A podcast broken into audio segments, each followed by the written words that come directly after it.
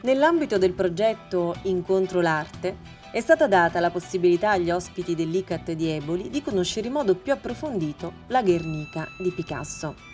Guernica è una piccola città dei Paesi Baschi, nella provincia di Biscaglia, nel nord-est della Spagna. Nel periodo del nazismo c'è stato il primo bombardamento sui civili da parte dei tedeschi a sostegno del dittatore Francisco Franco, un'azione atroce che portò centinaia di morti innocenti. Una strage effettuata in pieno giorno, in una zona affollata da molte persone anche perché era una zona di mercato, luogo dove le donne andavano a fare la spesa in compagnia dei propri figli, mentre gli uomini erano impegnati in guerra. In quel periodo entra in scena il grande pittore Picasso.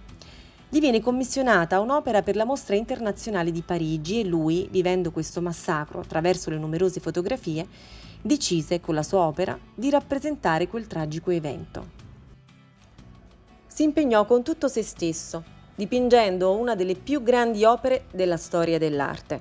Il dipinto è lungo 7,82 metri e largo 3,51 metri.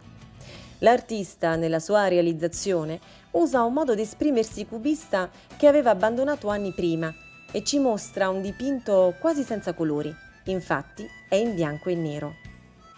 Nel dipinto esprime tutte le raffigurazioni attraverso i simboli di quel triste giorno del bombardamento sulla città di Guernica.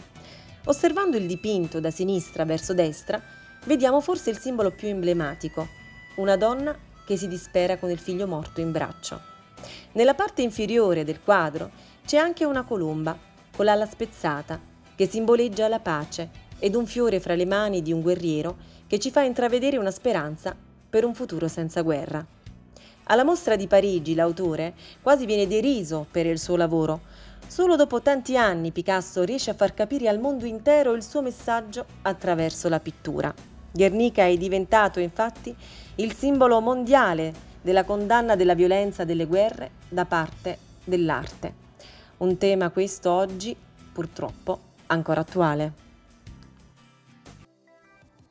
Il mensile è Diversamente Liberi lo potete leggere comodamente da casa andando sulla pagina Facebook ed Instagram di Mi Girano le Ruote oppure sul sito www.migiranoleruote.it.